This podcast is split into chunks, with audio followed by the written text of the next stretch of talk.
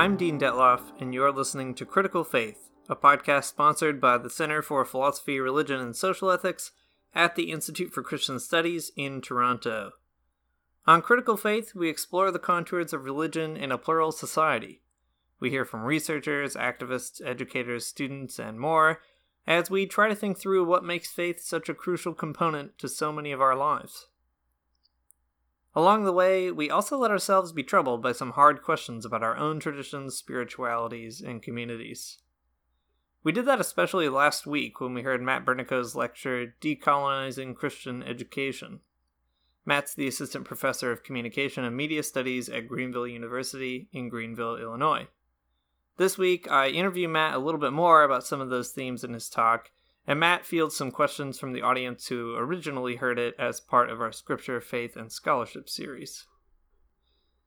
If you like what you heard, please consider giving us a review on iTunes. It helps people find us and it keeps us on their radar. You can find more information about the Center for Philosophy, Religion, and Social Ethics and the Institute for Christian Studies at icscanada.edu. You can also find us on Facebook at the Institute for Christian Studies and on Twitter at INSCHR, I N S C H R.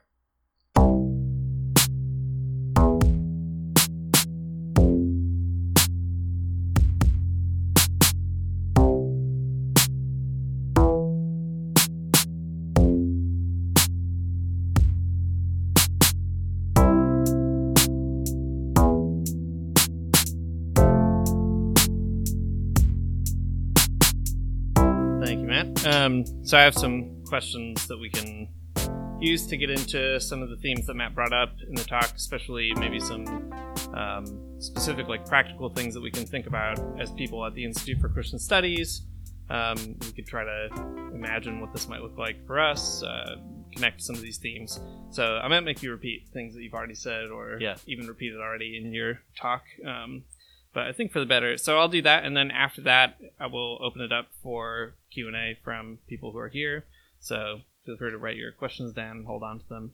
This is going to be so weird. Dean and I do a podcast together, and usually I'm really um, used to uh, when I don't know the answer to a question asking Dean, but now I can't because he's going to ask me all the questions.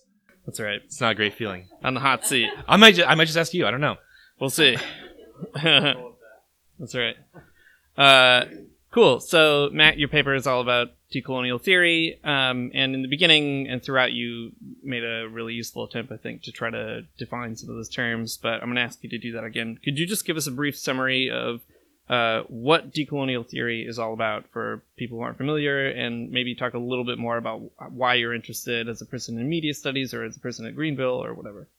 Yeah. Uh, okay. So decolonial theory, like, like the elevator pitch for decolonial theory, decolonial theory is so hard because like it is huge. A diverse amount of people are doing it, right? Not just people in Latin America, people in um, in Asia, people in Africa, people in the Middle East. It's it's hard to sort of define because there's kind of like a discourse that's going on, right? Um, my entryway into decolonial theory and what it is is through this guy Walter Mignolo, Nelson Maldonado, uh, uh, Nelson Maldonado Torres, and uh, Santiago Castro Gomez. And those three guys are they're all sort of uh, Latin American scholars, um, sociologists, philosophers. So that's kind of my entryway into the discussion. So if I had entered in with some different thinkers, I would probably have a different answer to this question.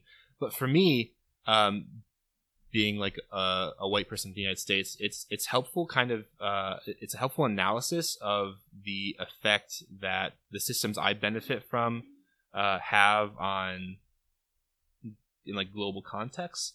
Uh, reading it is kind of like reading it is kind of interesting. Like it's kind of like um, it's kind of like a way to sift out ideas from one another. Like um, like it just reminds me of like going to the playground and playing in the sandbox and like scooping up some sand and like sifting it. Right. So some things some things get filtered through and some things don't. So for me, decolonial theory is a helpful way to start separating out ideas that um, are colonial from ideas that are like are local or or um, you know have have uh, history. It's a way to put um, it's a way to put a geography with an idea or with a way of thinking, something that uh, Western thought is not good at. Yeah, that's good. Um, so, why do you think decolonial theory is important for Christians in particular? I mean, there's, you know, it's one thing to sort of study the things that your friends are studying, right? Uh, but then there's there's a really unique Christian role in all the colonial projects that you reference in the in the paper. So could you talk a little bit about that? Yeah, I think it's important. Uh, it's important for Christians because Christianity has such a bad track record. um, sorry, that's like a that's a uh, maybe an easy way out. Christianity is bad. No, um, it's not bad, but it's done a really it's done a lot of sort of negative things and has contributed to colonialism. Has contributed to the oppression of people. Um, that being the case, there are still extremely good things that Christianity has done. There's a liberatory message in the gospel, um, and I think that decolonial theory should something that like Christians can use to sort of better understand the world that we live in, um, and understand the ways that uh, Christian supremacy, Western supremacy, have sort of impacted the world. So I think it's important because it's a way to uh, practice. I don't know. I said I said in the paper it's a way to practice neighborliness, and I like that idea a lot. Um, it's a way to practice. Um, I mean, like you know, if you went to a friend's house and you barged in their front door and then you said, "Hey, how's it going?" and then you can like then you just talked over them for half an hour. Like that's not very neighborly. But if you walked in their house or you knock on the door and like they answer the door and then they invite you in and then you're like, "Hey, how's it going?" and then you listen to them, right? That's kind of neighborly, and that's kind of that's the way I see decolonial theory. Is it's a way of like listening to other people who you've just not listened to for most of the like world history. Mm. Um, it's important for me too, as like uh, I mean a person that teaches at a Christian university, um, because uh, I mean uh, Greenville University is in the middle of nowhere, absolutely nowhere. It's kind of by St. Louis, but also um, just in a sea of corn. Um, but that even though that's the case, we have international students on campus, and um, I, I, don't know. I don't want just to turn them into sort of like Western subjects. I want to I want to know what they need to learn. I want to know what they have to offer, and I think that the only way we can even do that and respecting sort of where they're coming from is uh, understanding uh, coloniality and how we perpetuate it for institutions. Mm-hmm. Um, yeah. So, could you talk a little bit about why Christians have a hard time sort of taking decolonial theory on board? I mean, as far as I know, I can't think of a, a ton of Christian institutions. Some seminaries come to mind, but not a lot of Christian institutions that care too much, uh, or or even are aware, I guess, of, of that problem. Yeah, I mean, it, it's hard to even know how much any institution like authentically cares about this topic or this problem. Like, I mean, in doing some of this research, uh, my research partner John and I have been kind of going through different schools in our like area, like different regional schools. So uh, Christian colleges, I don't know, maybe you guys have been to some of them, but like they're they're uh, a part of this organization called the CCCU. Um, so we've just been going through those schools that are specifically affiliated with the CCCU and trying to figure out like who like what schools have like academic policy about this or or um, like how they kind of parse this like sort of like global perspectives thing out. And it's usually like do you have like a global like at best it's like curriculum level like do you have a person from a different country on your syllabus? Do you have a person of color on your syllabus? You know that kind of thing. So i mean first of all it's just it's just hard to know who authentically cares already. Um, i mean i'm sure there are other like faculty like me but i haven't found them yet. Um, but I think Christians at large are hard have a hard time dealing with this because Christians can be really naive about the idea of truth. Um, that like like Christianity is a is a universal religion, right? Like no Jew, no Greek kind of thing, where it doesn't matter who you are, where you're from, you can be saved if you just do these things or whatever. And I think that makes us naive about the cultural situations that we form our knowledge in. So I, I think Christians are bad at it because we think that we we think that we you, you know, we think that our thought has no bounds, but it's constricted by our cultural situations. We just can't get over that if we can't recognize it. Uh, I appreciate that you brought up the question of truth, and this is something that people at ICS have done a lot of thinking about as well, and epistemology and thinking about what that means. Uh, so I'll ask you to basically, I could just, I guess, uh, just expand on what you were just saying. So a lot of Christians think that there's one truth with a capital T, right? And there's specific, obvious access to it, and that's all you got to do is like get the, uh, I don't know, get get that one universal truth correct, and all the rest follows. Mm-hmm. Um, but you're making a case for a more plural way of thinking about how truth gets produced, or got produced, or how it could be produced differently. Um, if I'm hearing you right. Uh, so, how do you think Christians can relate to that plurality of, of knowing uh, and kind of hold those things in tension, right? About having these commitments that they're trying to hold on to, but also uh, letting themselves be troubled by the way that those very commitments have really ruined other people's lives. Yeah, it's so Christianity and sort of like the like enlightenment and secularism are all tangled up in this really hard way, and uh, I don't know, probably can't get into that, and no, I don't want to. Um, but they're all tangled up in this way so that we we have like this like implicit sort of Cartesian understanding of the world, even though we're always trying to act against that when we talk about embodiment or something, right? But we always, you know, it's it's the idea that we always, I think, therefore I am. Um, the the helpful kind of uh, diagnostic that uh, Walter Mignolo gives is is that like you know I think therefore I am is kind of silly. Instead, we should say like I am where I think, or I think where I do. I think it's like a chapter in one of his books. Um, and but but because we can't really get away of the I think therefore I am that universal understanding of like that we can just understand the world sort of visually and conceptually. Um, we have a very naive understanding of truth, but it's so funny because like we actually trick ourselves like we think that that's the case or those are the kind of like um, those are the contours of, of our perception of the world but at the same time christians like are always kind of figuring out the cultural situations that knowledge is produced in. Like i don't know in in like our christian undergraduate education if you have to take a bible class like that's what you're doing right? Like you have to figure out sort of if you do like an exegesis you're figuring out the cultural situations of the bible and then trying to like think about what, what they mean right? So christians do it we just don't don't really understand that um like we we have to, we look at the Bible and we try to understand the specific uh, cultural situation, um, but then we don't think of ourselves as actually being in a specific cultural situation. So we we don't apply the logic of exegesis to like our own lives or that perspective to our own lives. So I think if we, I mean, think about the exegesis we do in the Bible and Scripture, the exegesis we do in other sort of like academic texts, but then we think of we have to like exegete our own lives. Something there.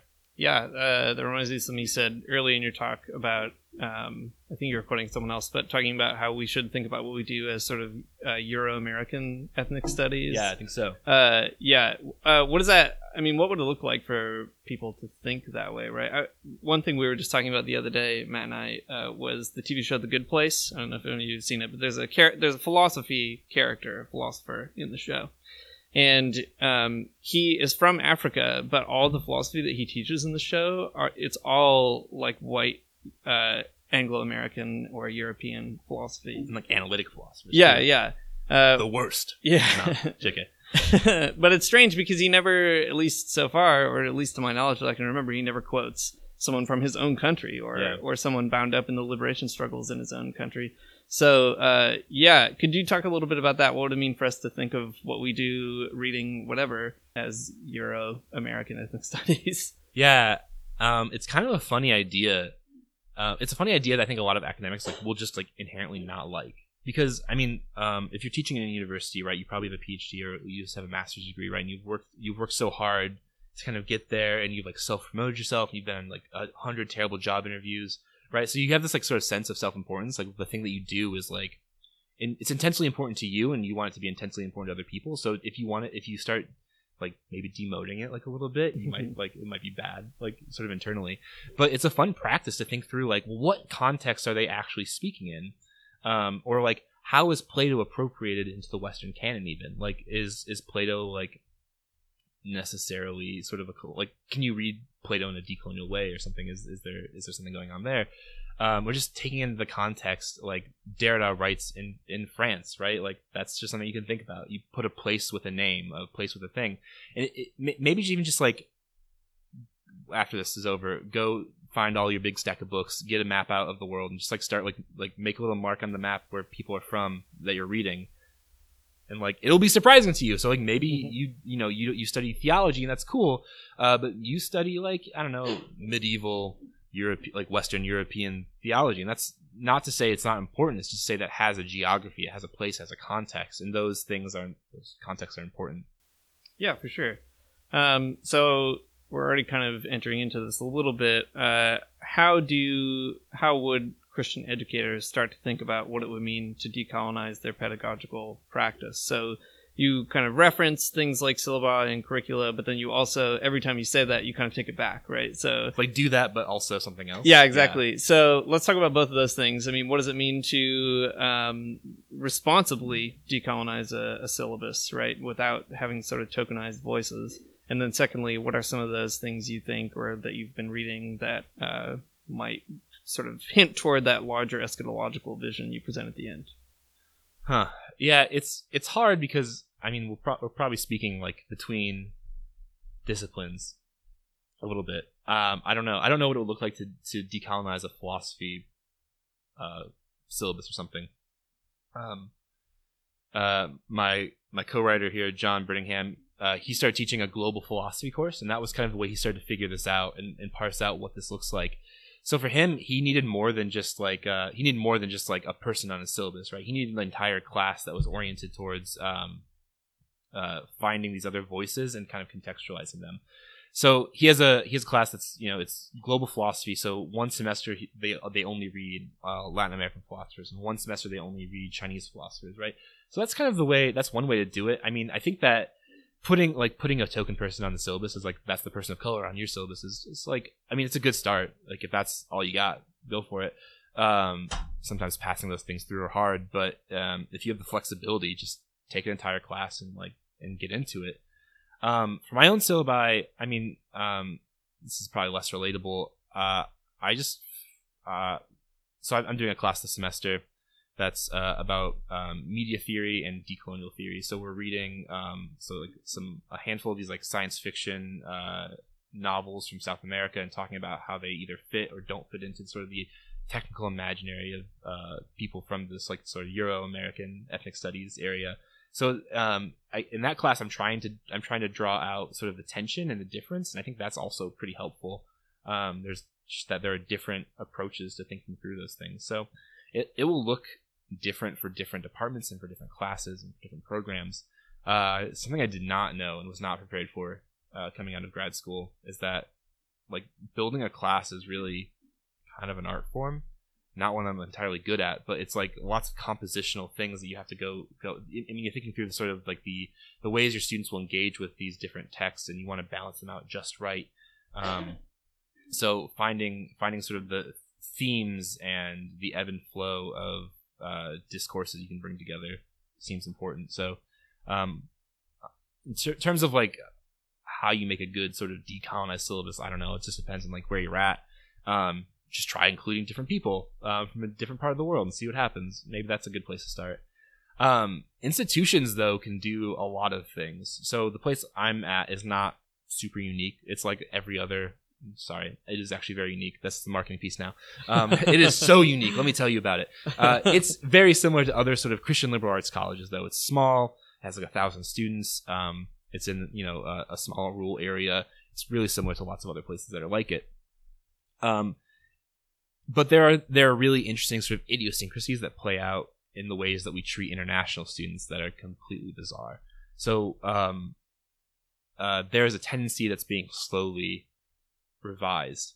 Um, we have we have uh, we have sort of a gateway into the institution that's called University Pathways. So uh, we get students from uh, Asia and Africa, and I guess those two continents specifically. I guess that's where most of our students are coming from. But uh, we have a high percentage sort of like the demographic breakdown is that we have lots of students from China that come. That's like kind of like the place that we have the best uh, institutional relationship with, and uh, and instead of like calling it university pathways or international students, people just say things like, "Well, the Chinese students." And it's like kind of like, well, that's dumb because that's not really true. You're just kind of making a sweeping generalization. Um, so I, I mean, thinking through the ways that you treat international students, international faculty on campus is a big deal towards decolonization? Um, are they like you know are they are they there and an active part of your community, or are they there to generate revenue? Are they there to um, are they are they like a vibrant part of the discourse on campus? Like how does that work out? Um, so I think that's important. Um, there's also lots of economic stuff going on too, where I mean, just some some. I mean, like I said in the paper, right? Like some departments that are profit creating get emphasized over others. And I think that's unfortunate and too bad, and only really uh, makes the exacerbates the problem. Yeah, uh, that makes sense to me. Um, could you talk a little bit about how some of your students have responded to these efforts? So you teach undergraduates mostly, right? And yeah. diverse students, uh, like you, we've talked before. I know that you have some international students and then some not international students. Um, I mean, how do you find these kind of experiments are going? How does John find these experiments going? Yeah, um, I'm pretty pleased. It's sorry, it's good. No, uh, it's been it's been a pretty pretty successful sort of experiment. Um, I don't know if you all remember when you were undergrads, um, but it's hard to get undergrads to do anything. Um, it's just like you hope they read whatever and show up to class. Um, so they've been reading it. They've been showing up to class. Um, they engage with it and they think it's pretty interesting. I think what's what's interesting even um, the language of decolonial like de- decolonial theory and even like the um, like the sort of uh, like like Walter Mignolo. I, one one of my classes read Walter Mignolo, and even like the very conservative students found a way to connect to it because it wasn't like it wasn't politically charged like the way they see like media and the new like you know news stories politically charged. So they were able to like connect with it and kind of even be swayed by sort of the importance of it in ways that I think they wouldn't have been if I had them read like something explicitly Marxist or whatever, right? So um, it's been going really well. I mean, they respond to it in ways that um, they they definitely don't respond to like other stuff with. So it's been good. That's cool. Yeah. Uh, and maybe I'll I'll just ask you like a final question, and we'll throw it open to everybody else for questions. Um, you mentioned a connection between epistemology and politics throughout your paper, and we've been touching on it already in here. Uh, but what do you think it would mean for Christian institutions to take that connection seriously? So the epistemology piece seems like something that you could slowly work at over time by diversifying departments or whatever. But that politics piece seems much more difficult, right? Because there are accrediting bodies and there are interests of capital and all those kinds of things Mm-hmm. that work together to prevent um, other political imaginations in Christian institutions. Uh, do you have any ideas for sort of how one might start thinking about that, or even pitching it to other faculty, or, or building a community of learning that understands that connection really in a, in a meaningful way? Yeah, it's so difficult. So I, I mean, I think so. So this this conversation about decolonial theory and decolonizing education has been going on sort of in like a lot of secular institutions for a long time. Uh, Christians have just like not caught on um, until exactly right now. so um, I think it would be good to, to start getting more people on board with just the just just the project of decolonial theory and thinking through how it works in Christian higher ed. Um, it is important because uh, I mean, our what we count as legitimate knowledge, what we count as true and believable, um, completely shapes what we think is possible politically. I mean, the the Zapatistas are, are right, right? Like a, another world is possible, but only if you can think of another world. Um, and the only way that you can actually think of another world is thinking sort of plurally in the sense of um, other sources of knowledge. Who, who else could be possibly legitimate? I really do like the the term pluriversity instead of university, kind of referencing that the knowledge isn't sort of monolithic or singular; that it comes from these different places. So um, I think that's worth pursuing. Uh, epistemology makes us. I mean, like if, if we if we widen the scope of like what could possibly be true, or or like what uh, who we're willing to listen to, at least maybe is another way to think about it. I think we'll have a lot wider. Uh, sort of reference for what is politically possible. Uh, that being said, though, it's it's really difficult too because epistemology is like, um, I mean, we ex- I think we we experience epistemology in a few levels, right? Like we read texts and like we kind of think through epistemology in that way too. But material culture has an epistemology in it as well. Um, and I guess that's kind of my entry into the conversation a lot of times too. I'm a media studies person, so like what I care about are like the weird devices that we end up using and the ways that we build perspectives into them. So um, figuring out I, I think not just sort of the discourse and how to get people interested in, in like the conversation, but but also sort of being creative in the way that we engage with technology and art and kind of can make provoking things is, seems like a good a good way to start. That's great. Thanks. Um, so for the, this next bit, if you have a question, feel free to ask it. Uh, if you feel comfortable, it would be great to have you ask it into the microphone, which I'll swing conveniently over to this empty chair, um, so you can even sit and ask it. Uh, but that would be great. If you don't feel comfortable, that's totally fine. Um, but that helps us. We're we're gonna put this audio together so that other people can hear it. So um, instead of having just Matt responding to a, a weird dropped-in voice later on, it would be nice to have your own voice. Um, so I'm gonna swing that over, and if you have a question, feel free to come on up here. Um, a couple of questions. Um, just based on my own experience of what happens in Latin America with these issues. Um, there is uh, a kind of an inner desire to replicate or create another canon. So the re- the resistance to kind of colonial uh, education is to create another colonial project within those institutions. So uh, I'll give you maybe two examples. Um, if you go to philosophy departments in Colombia, you will find uh, two lines of Latin American thought. one of them then rebuild kind of a Marxist canon through the lens of Latin American thinkers, or another line of schooling that created another canon that is very kind of neoliberal and, and avoids the, the Marxist influence. Um, and it seems like through your presentation that it is kind of that desire of creating that canon and that awareness around what the canon does, um, what what does violence to, to the students, and especially if you're coming from a minority group. Um, that's that's one of the aspects of my question and see what, what your experience is of, that, is of that and what you can tell us. And the second one is you're talking about what happens in the classroom and the curriculum and but it's something that goes beyond that. It's something about culture, it, university culture. Mm-hmm. Um, I um, I might be in a course that does kind of global philosophy and read people of all different colors, but when I go out and I interact with people, I I am because of how I sound and what I look like, I'm so geographically placed. And I am always encountering the, the universal man mm-hmm. that is speaking to me about philosophy. There, my my answer always needs to be eh, so kind of eh, restricted to, to what I sound like, what I look like, what, what my background is, whereas the other person responds as um, Heidegger or mm-hmm. Nietzsche or um, so and that's connected also to my own experience in Colombia. That is that to be proficient in Latin American philosophy, you need to go first through the Western canon, even if you're gonna do something that is completely unrelated to that. You need to be able to speak that language first, and then be able to translate your insight into that mm-hmm. uh, to have a meaningful conversation. And I've encountered some of that here when you when you have like a, a lot of the the faculties here have brought Aboriginal thinkers to to speak about uh, different issues because of the uh, recommendations of the Truth and Reconciliation Commission, and the reaction of the of, of, of those attending is different when the when the thinker can speak and structure their own talk in kind of wide terms.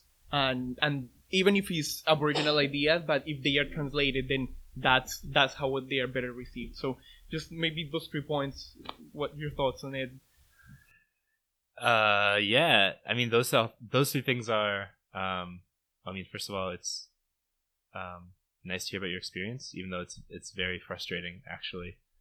Um i think it's important to to recognize that as a type of white supremacy um where i mean to to be heard you have to speak this language. I think that's uh i mean it, it is indicative of the issue of Euro American, like Euro American philosophy, right, or, or Euro American ethnic studies, um, that you have to know these people to even be able to speak, or b- before you can even speak from about like, um, yeah, like philosophers from Colombia, right? You have to be able to talk about Heidegger first. I think that's, I think that is.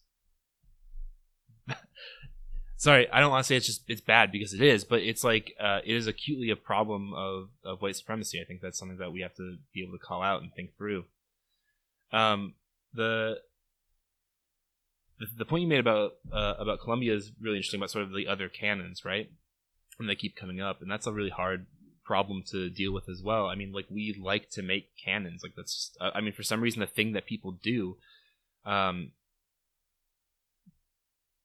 so Derrida's book Archive Fever is, I mean, it's about that impulse. Uh, so he's giving, uh, if you've ever read the book, it's really super fun. Um, he's giving this talk in uh, in Sigmund Freud's house, which is re- that had recently be, uh, was turned into a museum. So he's talking about sort of the impulse to store things away and put them under glass and keep them. Uh, yeah, and that's a thing that people do. I, I think it's it's it's interesting and it's a worthwhile thing to start thinking through how we can start letting go of some of those canons, or maybe we can think about how to make our canons more flexible. Um, I don't know exactly how to do that, especially not in philosophy. I mean, in my in my field, I think it's what it comes down to is um, doing things like changing curriculum because that's how that's how cans get established. Is um, you know you you have a book list, your students read them, and then you hope like maybe those students will go on to sort of reproduce your legacy in their own work, or you know you'll you'll have a book list and then you'll write a, a book or a paper about it or something, right? So finding ways to like make that can more flexible and give a little bit, I think, are important. Um, but I guess unfortunately, it is just like a thing that people like to do, right? Uh, you know create get rid of one archive, you make another one. Um, but finding ways to just loosen that grip on the um, the gatekeeping aspect of those archives, I guess, is maybe is, is maybe an important idea. I don't know. How do you think we can do that? Or or what, what thoughts do you have about that that part of your question? Like, is there a practice that you have in mind? No, not really. I was just. Uh, it's interesting that new approaches to curriculum building is Mhm. it, it is what you're what you're mentioning Yeah. in terms of having them reevaluated every year, every second year, every five years. I don't know what what will be useful, but um, and just responding to kind of the local area in a sense, uh, not even um, completely kind of cognizant of oh we're gonna make sure that we include a person of every color in in the syllabus, but that we represent who is at that given moment part of the university, who are the students, who are the professors. Yeah, it is hard 'cause sometimes you don't know until your students show up. But but like you don't know until your students show up. So like maybe your syllabus should be kind of flexible. Maybe it'll change. But that's I mean difficult too for lots of bureaucratic reasons and good bureaucratic reasons. Um, I don't know exactly how it works at ICS. I mean, Dean was telling me a little bit about it, and I guess I know a little bit. But like I mean, you guys have a committee of people who kind of approve uh, like what like a syllabi before it can kind of be taught. Is that right? I think that's a great like a great sort of mechanism that you can have some type of oversight, right? My institution is completely is extremely loosey goosey in the way we do this. It's like um, you're the expert, you tell us what we should read. And I don't think that's always good. I think that we should put some constraints on ourselves about how we make these courses and um, inevitably reproduce our fields. So yeah, those are great questions. I'm sorry I can't really give great answers to them. Uh, I must say that I don't like the idea of decolonization. Hmm. I want recolonization. I want us to own that we are a colony, and then we can identify that everybody is a colony. Then we can have a conversation going. Decolonization to me often is like we're the in power, and now we're going to be nice, condescend, and we're going to allow somebody else to have their their voice. Um, and and I think it, we have to own that we are not the universal, and and that's the same thing that you're doing. That's what you're saying, but uh, decolonization seems always negative to me. Hmm. What about recolonization? Owning. I'm speaking as a male, privileged male, and now I want to engage with people who are not privileged as equal partners. I call it withing, mutuality. Like decolonization, sound it's a little bit too uh, too negative. It's a bit we have to be totally guilty. Um, no, everybody starts from their own position, and they they can uh, speak from there. So, how about calling it recolonization? Well, I think it's difficult. So decolonization is not coming from from me. Um, decolonization is a movement that's happening from um, sort of people all over the world. They're they're doing it right. Um, like uh, Walter Mignolo, he's a philosopher from Latin America. Santiago Castro Gomez is from, is from Colombia. Um, they choose this word, I think, to emphasize the undoing of like the Western stranglehold on on the sort of like my like uh, yeah like uh, ways of knowing, I guess, of of the world. Um,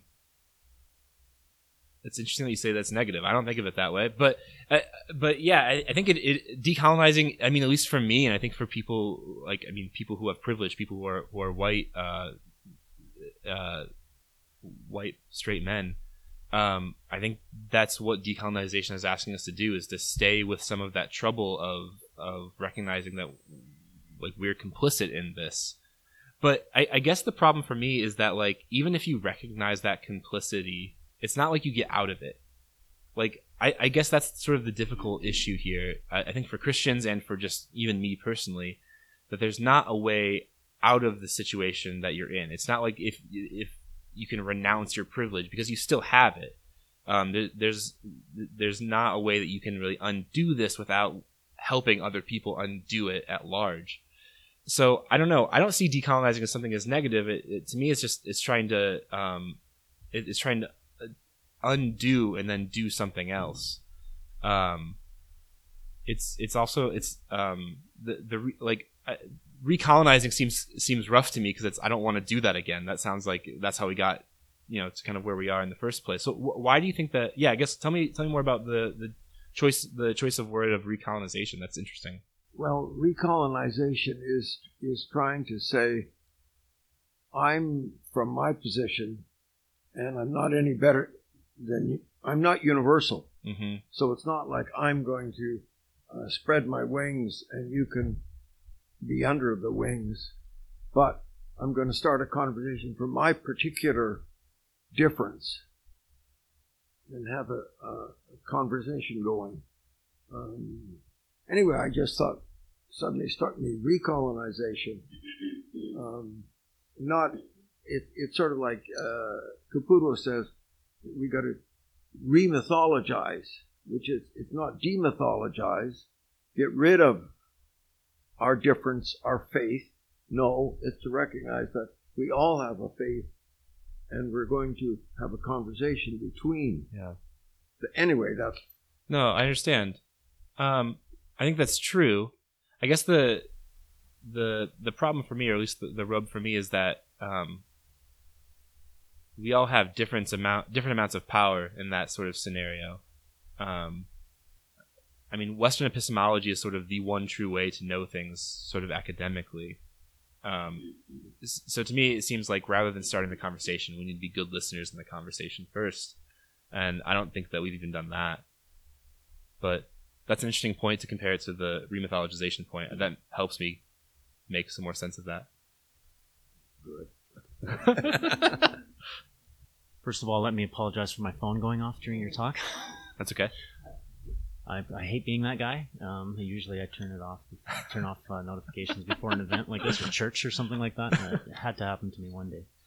And I was like, uh, all the old guys not doing too good with technology. Um, maybe I should have said that when I introduced you. Everybody, please turn off your phones. I'm going to do that for future okay. talks. It's no big deal.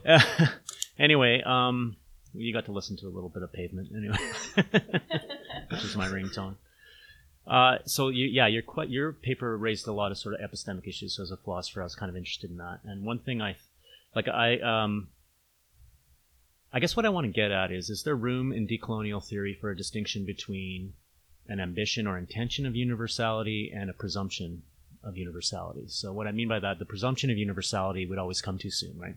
So if you're speaking from a particular uh, situated viewpoint, as we all do and must, right? So that whole the whole project is about recognizing that and recognizing the partiality of your perspective and that. But there seems to be in decolonial theory, unless it's just going to become an alternative local canon, there seems to be a desire to break open a hegemonic canon in order to more authentically get to a place where we're still talking about something we all hold in common or a world that we all share. So you, the, the word, the word, uh, like you used, um, the phrase a new global knowledge Hmm. seeming to be a goal for so you know so my question i guess is coming from a kind of Arendtian place where rather than assuming from your you know western male uh, hegemonic perspective that you have some kind of access to universal truth you rather say okay and i recognize the perspectivalness of that that um, deflates it and demotes it but it doesn't delegitimize it as a perspective because it's still one perspective on something we all hold in common but now we open it to an intersubjective discussion by which we secure a more authentic global or common knowledge which and and but then it would be important i guess to see that as always a never finished thing and something that's always ongoing. I wonder if you have any thoughts about uh, does does decolonialism decolonial theory think about uh, legitimate forms of say uh, an ambition for universal knowledge or global knowledge as a as a goal or something that we're all moving toward or something? Just Yeah, uh, that's a great question.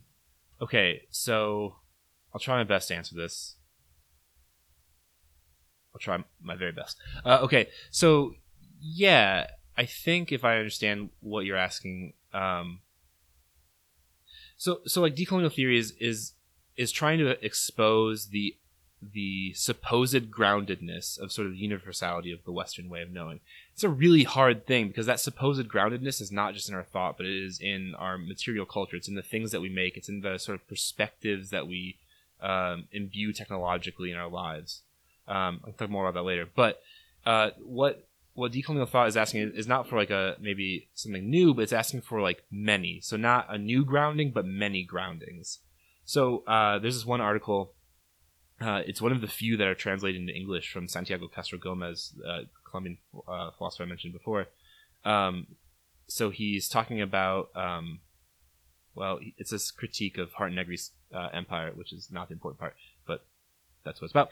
Anyways, um, so he's talking about the um, the the really one the unidirectional conversation that um, these uh, pharmaceutical companies were having with the indigenous people of Colombia. So the pharmaceutical companies would come and they would, um, you know, they'd hire um, indigenous people from like a tribe or, or whatever, and a- ask them questions about plants in the rainforest. Uh, and um, and that conversation was, was one direction, right? They're they're, min- they're mining them for information to know what they should take or what they should try or like what um, what type of like thing they want to appropriate for their their company, right? And um, the way that Santiago, Santiago Castro Gomez goes about it is saying like, wouldn't it be actually really interesting if, um, you know, so say the pharmaceutical company did come and they asked these questions, but wouldn't it be really interesting if they took way more of what the what the indigenous people of Colombia said seriously? Wouldn't it be interesting if like a shaman could talk to a biologist at sort of like the same level, or like they could recognize that they are they have certain differences, but that they both have a certain groundedness in a in a place. So, I, I guess the the presumption of universality is is kind of bad. I, I guess the ambition toward it is is that I don't, I don't think that they would even suggest that or think that there you could right. I think it's more about just the, the sort of perspectival many groundings of different knowledges and a mutuality between people that that people could talk sort of on the same level about those things. But uh, that's I mean maybe thirty steps ahead of.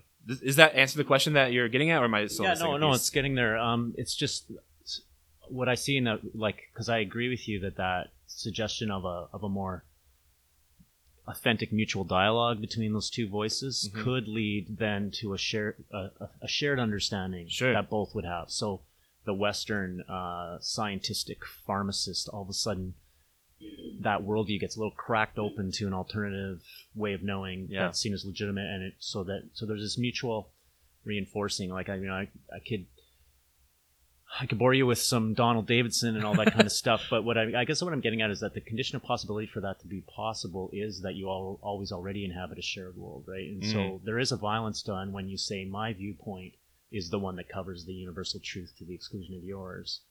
But there, for me, there still has to be this recognition that we're that we share a context that we can talk about together and learn about from that our Oh. different perspectives each contribute to a richer understanding of and that's an ongoing process that we have to keep open and not letting a canon close it down. Because there's different ways of taking canons right? Canons can close it down but canons can also sort of be uh, it's, it's the same way with the bible how you what your hermeneutic of scripture is. Is it something that's closed between genesis and revelation or does it contain models itself for how you go into situations? And uh, and, and, and it becomes a helpful guide, but not necessarily a constraint or a limiter. Mhm.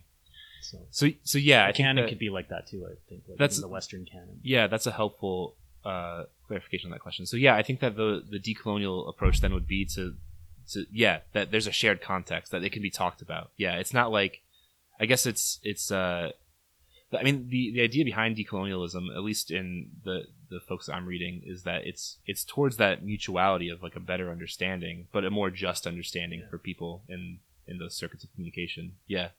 Well, the parade of white men continues. Hey, I'm I'm here too. Yeah. so, I mean, one of the things, uh, one of the points that strikes me um, that um, that needs to be made is that there's, you know, for the West, there's no getting around that colonialism is just part of our history. Mm-hmm. So whatever comes after colonialism, you know, provided that we as a civilization are able to engage in some kind of metanoia and uh, turning from uh, the trajectories that brought us into the colonial project, um, whatever that's going to be, is going to be something after colonialism, in which colonialism has as many vestiges um, as pre-colonialism and so on and so forth. Like we carry the whole string ball of historical experience with us. So there's it strikes me that uh, I think maybe that's where Jim come, come comes in too with his uh, his slight allergy to decolonialism because that strikes me as a revolutionary project. Like, and that is a Western hegemonic uh, uh, attitude. It's like we can obliterate this and start over. Well, that's a rational project that comes right out of the Enlightenment. It's exactly right in the exact same framework that that uh, produces colonialism. So I don't see that as uh, a way out. What, what I was going to suggest is if you look at uh, real civilizational change, uh, at least in the one culture that I know, and that's the Mediterranean world as it uh, and its European hinterlands that then in the Middle Ages becomes uh, uh, isolated from the Mediterranean world and, and, develops in idiosyncratic ways. But okay, so that's that's what I know. So the move uh, to um, a, a, world of pre-Christian paganism into the uh, into a world of uh, where uh, where Christians are culturally dominant. Um, what's really fascinating, and in the Reformation tradition, we call it synthesis, and we have all kinds of choice words about that, of an evaluative kind, and so on and so forth. But the idea is is that you carry it all with you. But what it means is open to modification through juxtaposition. So, in other words, you know, when uh, you know when Rome becomes a Christian city, uh, you see this viscerally uh, because the wall is extended to include the Vatican cemetery.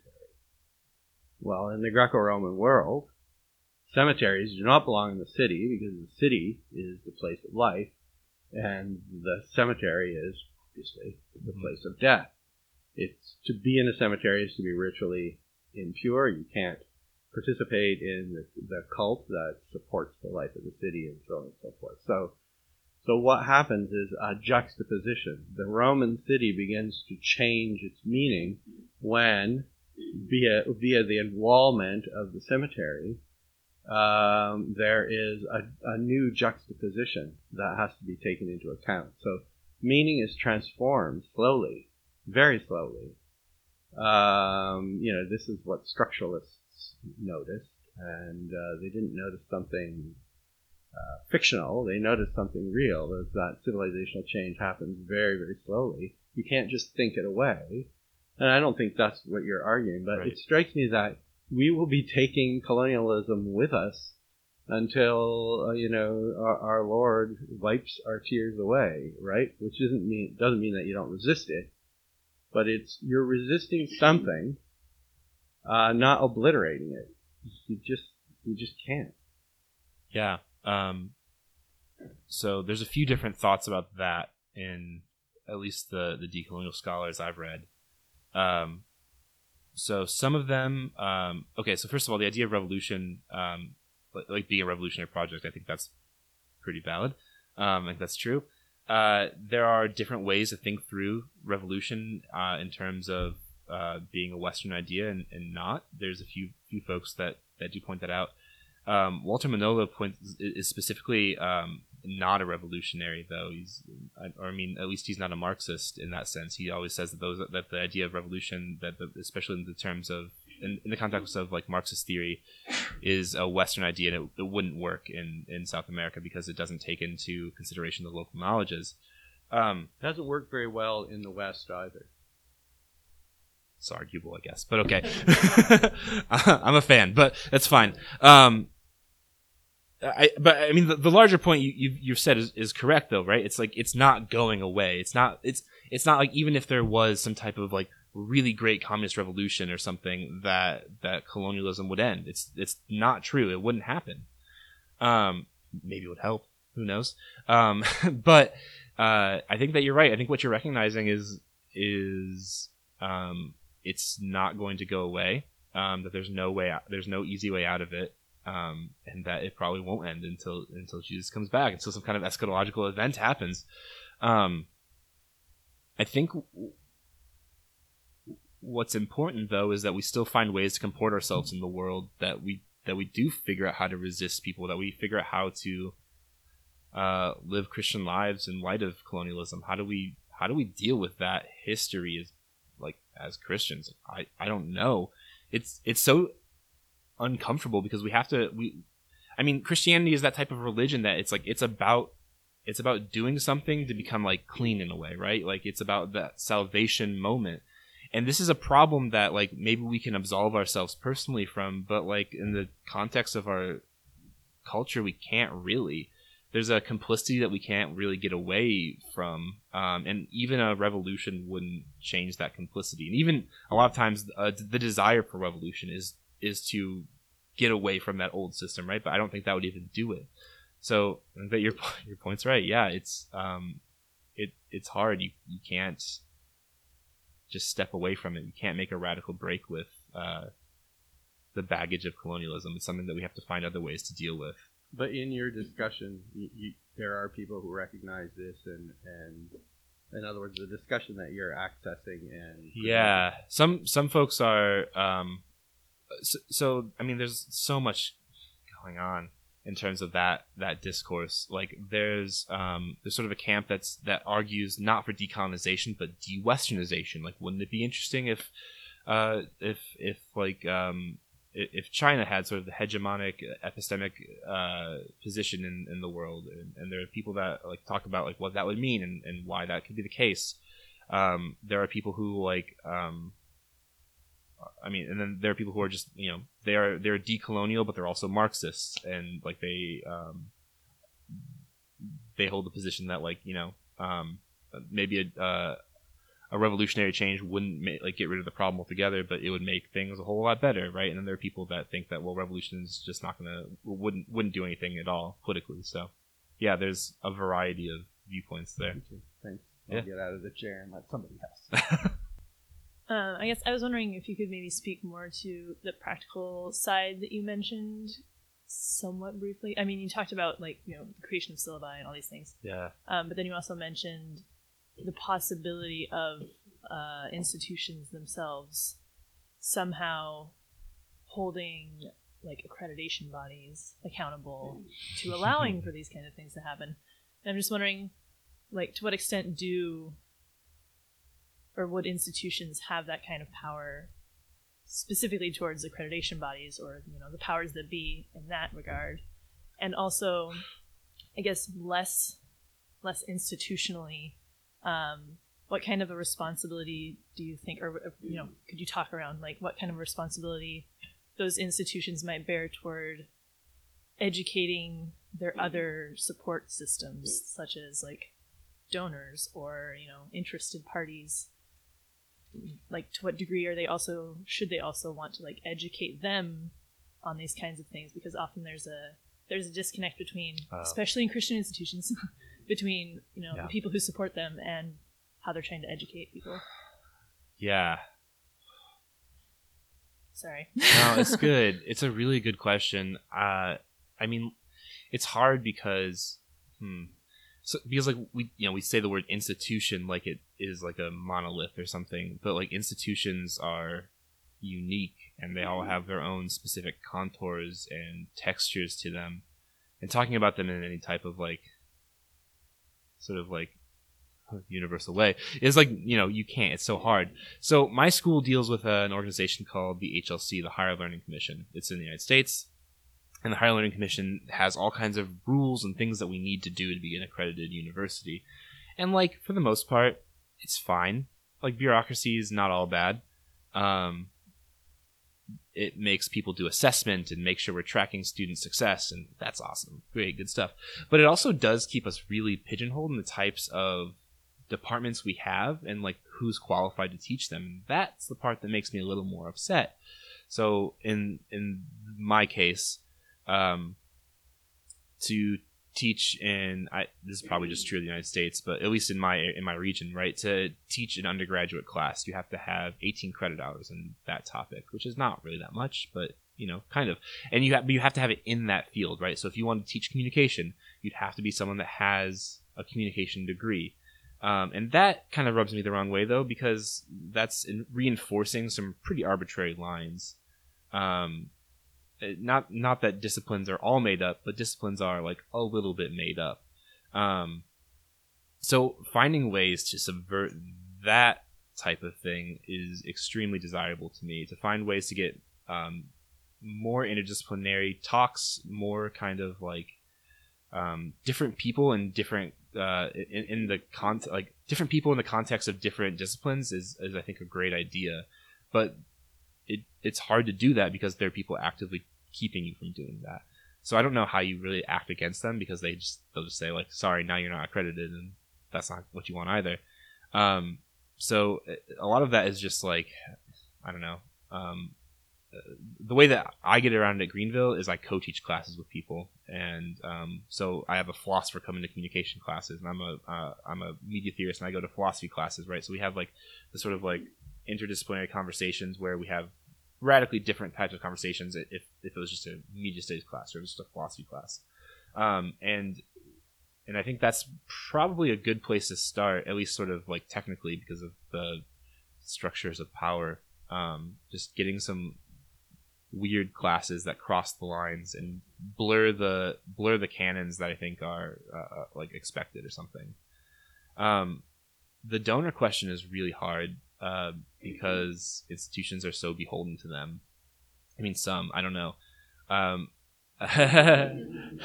my institution, uh, I just recently found out only 10% of our of our like funding comes from donors and the rest of it comes from students. And that's changed my perspective radically because when an administrator gets up and says well we can't do this because of donors it's just like well yeah well see that's what, that's what i mean. I, I mean institutions are monoliths. But um, yeah, I don't know how you. I, I, mean, you need a good public relations person to kind of explain why you're adjusting the program to like meet these new educational requirements and stuff like that. Um, that's that's doable. I think it, it it's actually a really admirable thing that you even that you'd even want to do that. That you'd want to try to like educate your um, alumni or your donors about why you, this change is really important. I think that's a great idea. Um, I mean, usually people just try to like in, in my experience, institutions try to play to the, to the desires of their uh, their donor base rather than trying to adjust their donor base to the desires of the institution. So flipping that is, a, I think, a really cool idea. Um, it, it, I mean, it is definitely a public relations goal, though. like it's like I think you need a, a good communicator to make that that happen. Um, hey, that's a good idea. cool. Um, sorry, and there's another question you had too. No, I can't remember. No. I think that was that was everything. Cool. Did I sufficiently answer your questions? Yeah, that's good. Wonderful.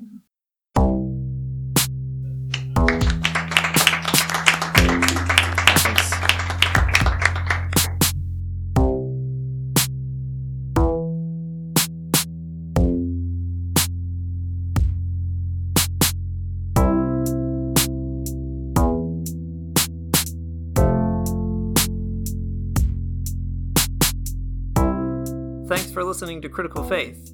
If you like what you heard, please consider giving us a review on iTunes. That's a really helpful thing. It helps people to find us and it keeps us at the top of the iTunes charts. You can also find more information about the Center for Philosophy, Religion, and Social Ethics and the Institute for Christian Studies at icscanada.edu.